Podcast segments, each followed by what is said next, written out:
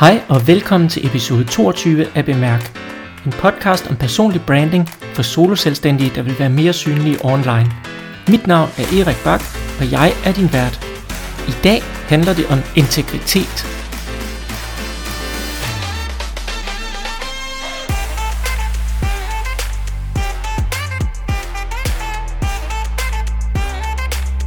Ifølge den danske ordbog, så er integritet Ja, det har egentlig to betydninger, men vi tager betydningen nummer to, som hører til, øh, som er den personlige beskrivelse.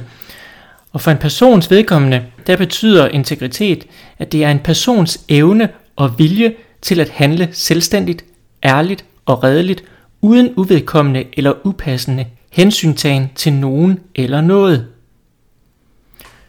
Pyha, det var jo det var jo ikke ligefrem en jordnær beskrivelse, men lad os kigge på, hvad Wikipedia siger. Det plejer at være lidt, ned, lidt mere nede på jorden.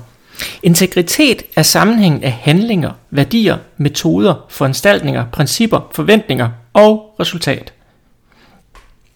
Som et holistisk begreb bedømmer integritet kvaliteten af et system eller værdisæt i form af evnen til at opnå sine egne mål.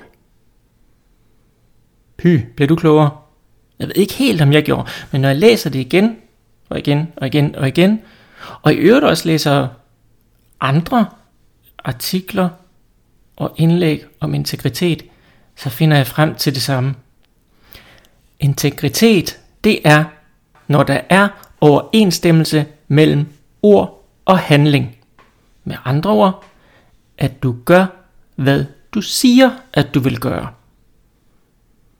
Se, så enkelt kan det siges. Men hvorfor så lige integritet? Hvorfor er det vigtigt? Og det er det, fordi integritet er afgørende for, om du virker troværdig. Det er afgørende for, om folk har tillid til dig, om de føler, at de kan stole på dig. Og derfor er integritet også en vigtig faktor i personlig branding. Det kommer direkte af ethos, Jamen, øh, hvad, hvad er ethos så? Spørger du. Ja, det har jeg jo så også skrevet en del om på min hjemmeside. Blandt andet så har jeg skrevet følgende i, i blogindlæg med overskriften, er du troværdig, og hvorfor er det vigtigt? Jeg læser lige en del af det. Du har hørt det før. Find din egen stemme. Vær dig selv. Der er en grund til, at det er vigtigt, at du finder din egen personlige stil – du kan ikke bare træde ind i en rolle og spille et skuespil. Det handler om troværdighed. Det er din troværdighed, der afgør, om mennesker vil følge dig og lytte til dine budskaber. Aristoteles var en af antikens store filosofer. Han blev kaldt retorikkens fader. Den dag i dag er det Aristoteles appelformer, vi læner os op af, når vi skal bygge et personligt brand. Appelformer er de måder, vi overbeviser hinanden om vores budskaber. Der findes tre, tre appelformer. Der er ethos, det handler om troværdighed. Der er pathos, som handler om følelser. Og så er der logos, der handler om mening. Og her vil jeg vise dig, hvorfor ethos er så uendelig vigtig. Hvor tit har du ikke revet dig i hårdt, i frustration over, at der ikke er nogen, der vil følge dig på LinkedIn eller svare på dine e-mails? Du sidder grædende over din Instagram-profil, fordi du ingen følgere har. På Twitter er der ikke engang nogen, der gider at kommentere dine provokationer. Din blog, den minder mest om lyden af en spøgelsesby.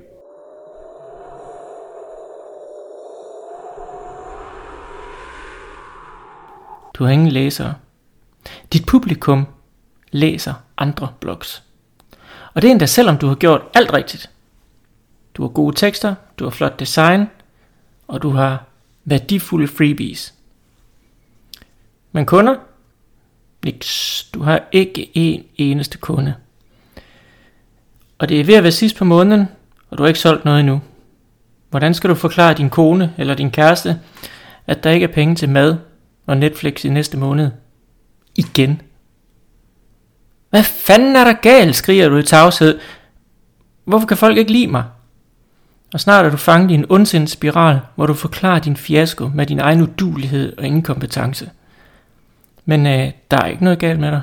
Folk er vilde med dig. Hov, hvad var lige det? Der er ikke noget galt med dig. Folk er vilde med dig. Det er de faktisk. Uanset hvor hårdt du arbejder, så skal du starte med at etablere troværdighed. Tænk lige over det. Hvorfor skulle noget menneske i hele verden læse lige præcis dine budskaber? Der er andre, der siger det samme, som du gør. Der er masser af andre, der har lavet de samme produkter, som du laver. Endda bedre end dine. Så hvorfor skulle nogen følge lige netop dig og købe hos lige netop dig? Vi kan også prøve at vente den om. Hvordan vælger du, hvem du vil købe hos? Vil du for eksempel købe din næste MacBook Pro hos en frugthandler, der sælger cykler og computere fra sit baglokale? Eller vil du følge en person på LinkedIn, der ikke har et profilbillede? Vil du følge en person på Twitter, der banner og staver dårligt? Prøv for sjov at lave en liste over ting, der afgør, om du stoler på et andet menneske. Det kan være mennesker, du samarbejder med, er venner med, eller køber hos. Vil du hyre en selvlært bogholder? Vil du lade en fattig mand rådgive dig om aktiekøb? Vil du booke tid hos en behandler uden uddannelse? Altså listen på eksempler er lang. En af de første ting, du skal kigge på, når du arbejder med branding, er din troværdighed. Det er muligt, at det er her hele grunden til din fiasko ligger. Du skal starte med at etablere troværdighed. Ifølge Aristoteles, så kan man opdele troværdighed i tre kategorier. Ja, Aristoteles, han elskede kategorier. Alle de her tre kategorier er med til at danne en persons overordnede karakter. Og selv om du har Selvom du opfylder én kategori, er det altså ikke nok til at fremstå troværdig. Har du for eksempel oplevet, at et menneske siger én ting, men gør noget andet? Når der er uoverensstemmelse mellem ord og handling, så virker personen utroværdig. De tre kategorier er Phronesis, det handler om viden og kompetencer. Arete, det handler om dyder og sympati. Eunoia handler om sympati for publikum. Og det er så med far for, at jeg har udtalt det forkert på oldgræsk, men nu er jeg jo ikke oldgræker, så det går nok. Men hvad er det så egentlig, jeg har sagt her? Jeg vil ikke gå i dybden med de tre kategorier, men det viser, hvor kompleks troværdighed det egentlig kan være, hvad det er for en størrelse. Og det viser også, at der er mange faktorer, der afgør din integritet. Og grundlæggende handler det jo meget om værdier. Det er det, mit første tip det handler om. Det er, at du skal kende dine værdier, altså dine kerneværdier. Fordi ud fra dine kerneværdier træffer du dine beslutninger. Det er dem, du danner din mening på grundlag af. Det er dem, der gør, at du kan beslutte dig for, om en trafikant er en idiot eller hensynsløs. Det er dem, der afgør, om du overholder loven til punkt og prikke. Det er dine kerneværdier, der afgør, hvad du gør, alle dine handlinger. Det burde det i hvert fald være. Nogle gange så handler vi også i overensstemmelse med politiske værdier og hvad andre forventer af os. Så kan man jo ikke ligefrem sige, at vi er helt os selv. Og hvis vi nu beslutter os for fuldstændig at følge nogle andres værdier, så er det ikke utænkeligt, at vi øh, kan støde på og blive kaldt for en hykler. Og en hykler, det er jo en person, der faktisk gør fuldstændig modsatte af, hvad en person med høj integritet vil gøre. En hykler vil sige én ting, men gør noget helt andet. Og det er fordi vedkommende i virkeligheden slet ikke tror på de værdier, han eller hun siger, står for. Så det vil sige, hvis jeg siger, at jeg elsker kaffe, og så går hjem og drikker te bagefter, så er jeg en hyggelig. Nå jo, det kan da godt være, at jeg også godt kan lide te. Man kan da ikke godt se, at det virker mærkeligt, at jeg siger én ting, og så gør noget andet. Så er det jo svært at finde den person troværdig. Så derfor er det vigtigt, at du kender dine egne værdier og kerneværdier. Jeg har endda lavet et øh, arbejdsark, som hjælper dig med at finde dine egne kerneværdier. Jeg kan lige smide et link til dem i, i noterne til den her episode. Mit andet tip, det går meget i tråd med det, som vi snakkede om sidste gang, hvor vi snakkede om høflighed. Og hvis ikke du har hørt afsnittet, så er det afsnit 21, som handler om høflighed. Med andre ord, du skal skrive og tale pænt. Og hvordan gør man så lige det? Hvordan skriver man og taler pænt? Du kan for eksempel starte med at lade være med at bande, når du skriver. Lad være med at kalde andre mennesker for, med øgenavne. Tal pænt om dig selv i øvrigt også. Som andre ord, bare tal respektfuldt. Lyt til, hvad andre mennesker de siger, og så tal pænt til dem. Det kan da godt være, at du er uenig med dem. Og ja, det kan da også godt være, at de opfører sig som idioter. Men hvorfor skal du give køb på din integritet, bare fordi andre gør? Når du skriver nogle budskaber på de sociale medier, eller på din blog, eller optræder på en podcast eller i en video, så sørg for at have klare budskaber. Det er mit tredje tip. Sørg for at have klare budskaber.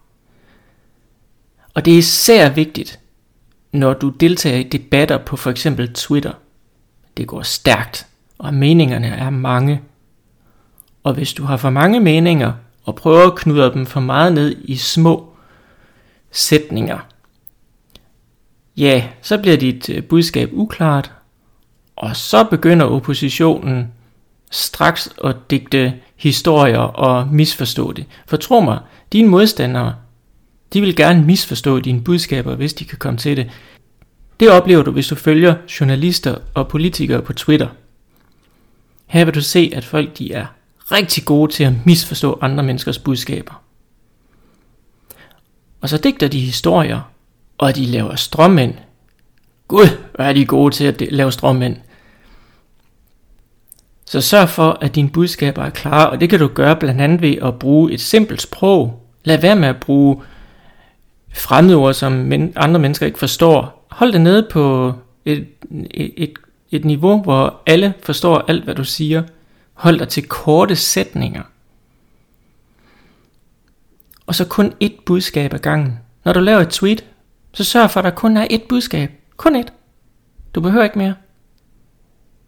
Og hvis du har brug for mere, at du gerne vil sige mere end det, jamen så, så lav et tweet mere. Det samme gælder egentlig på de andre sociale medier også. Sørg for, at der kun er et budskab. Et hovedbudskab kan så godt have nogle underbudskaber, men sørg for, at de er klart opdelt, så man ikke er i tvivl. Så det vil sige, at dine underbudskaber, de skal bare underbygge hovedbudskabet. Mit fjerde tip til at opnå integritet, det er, at du skal være dig selv. Lad være med at være andre. Lad være med at tage andre menneskers værdier. Du bliver ikke et dårligere menneske, at du har dit eget værdisæt. Og det kan da godt være, at der er nogle politiske værdier, som du synes, åh, oh, det lyder godt, det er lige mig, det burde jeg også være. Altså, du behøver ikke nødvendigvis at gå op i miljø og ligestilling, fordi det er populært politisk set. Om 10 år, så er det noget andet, der er populært at gå op i. Du har dine egne kerneværdier. Sørg for at stå ved dem. Og det gør du ved at være dig selv. Tal som du gør. Det gør jeg også her. Og det at være sig selv omfatter også, at du taler med din egen stemme. Det vil sige, at du tør være sårbar og tale og skrive, ligesom du vil gøre til en god ven.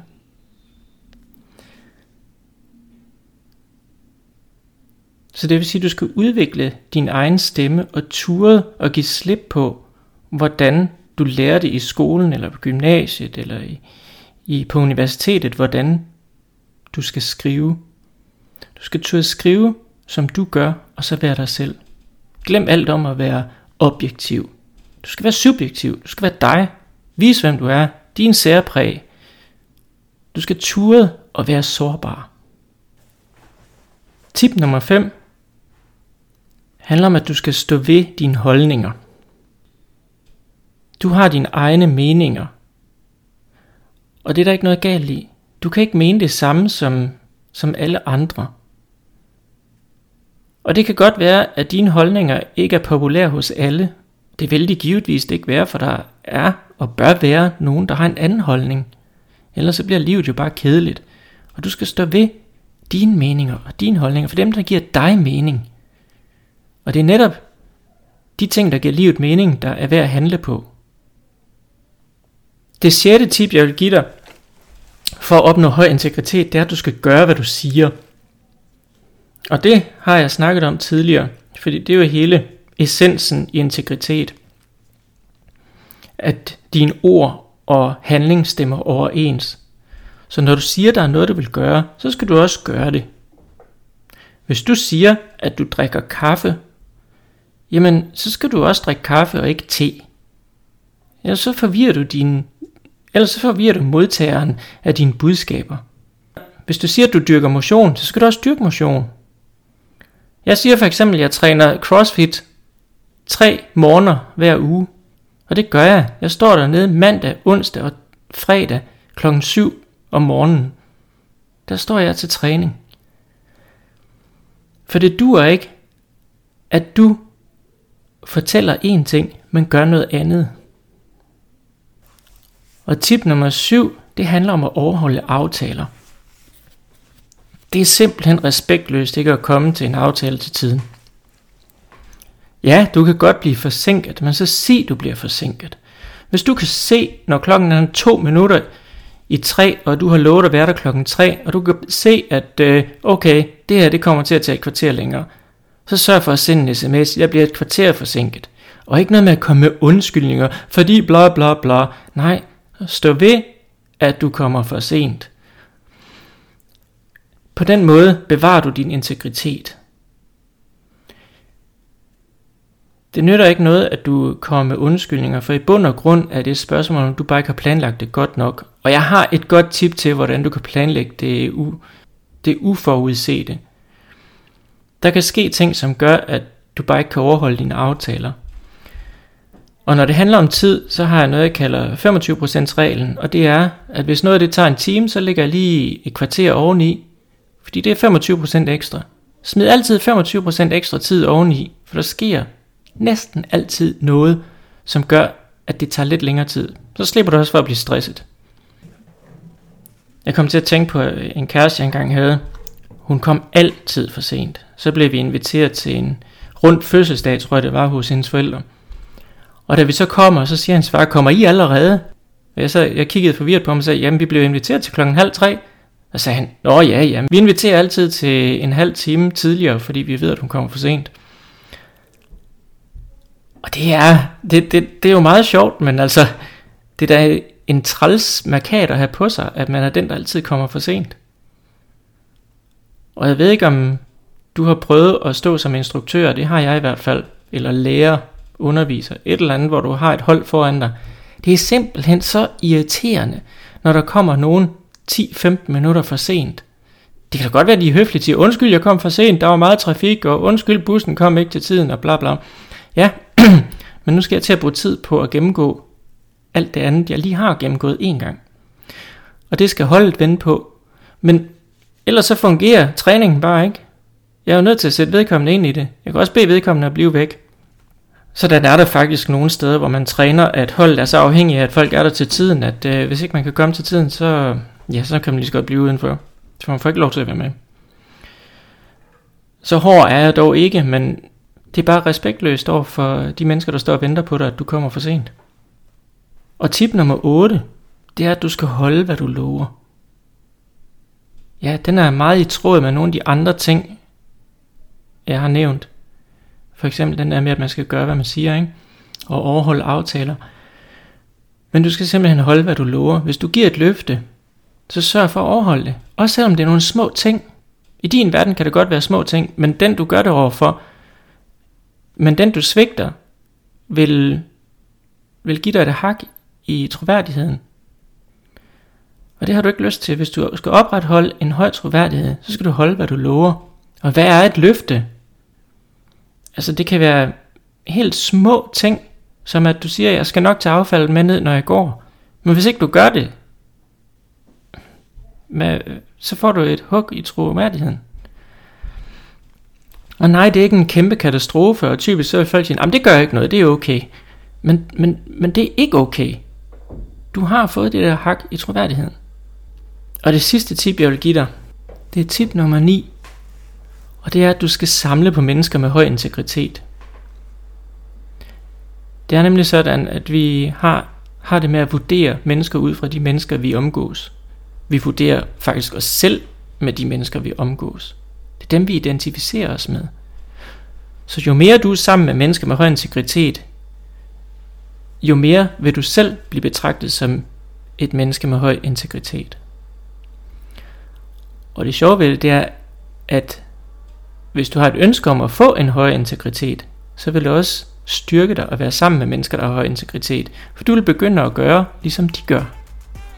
Og som afslutning på de her tips, vil jeg lige kort opsummere med, at det egentlig bare handler om, at du skal opføre dig som et anstændigt menneske.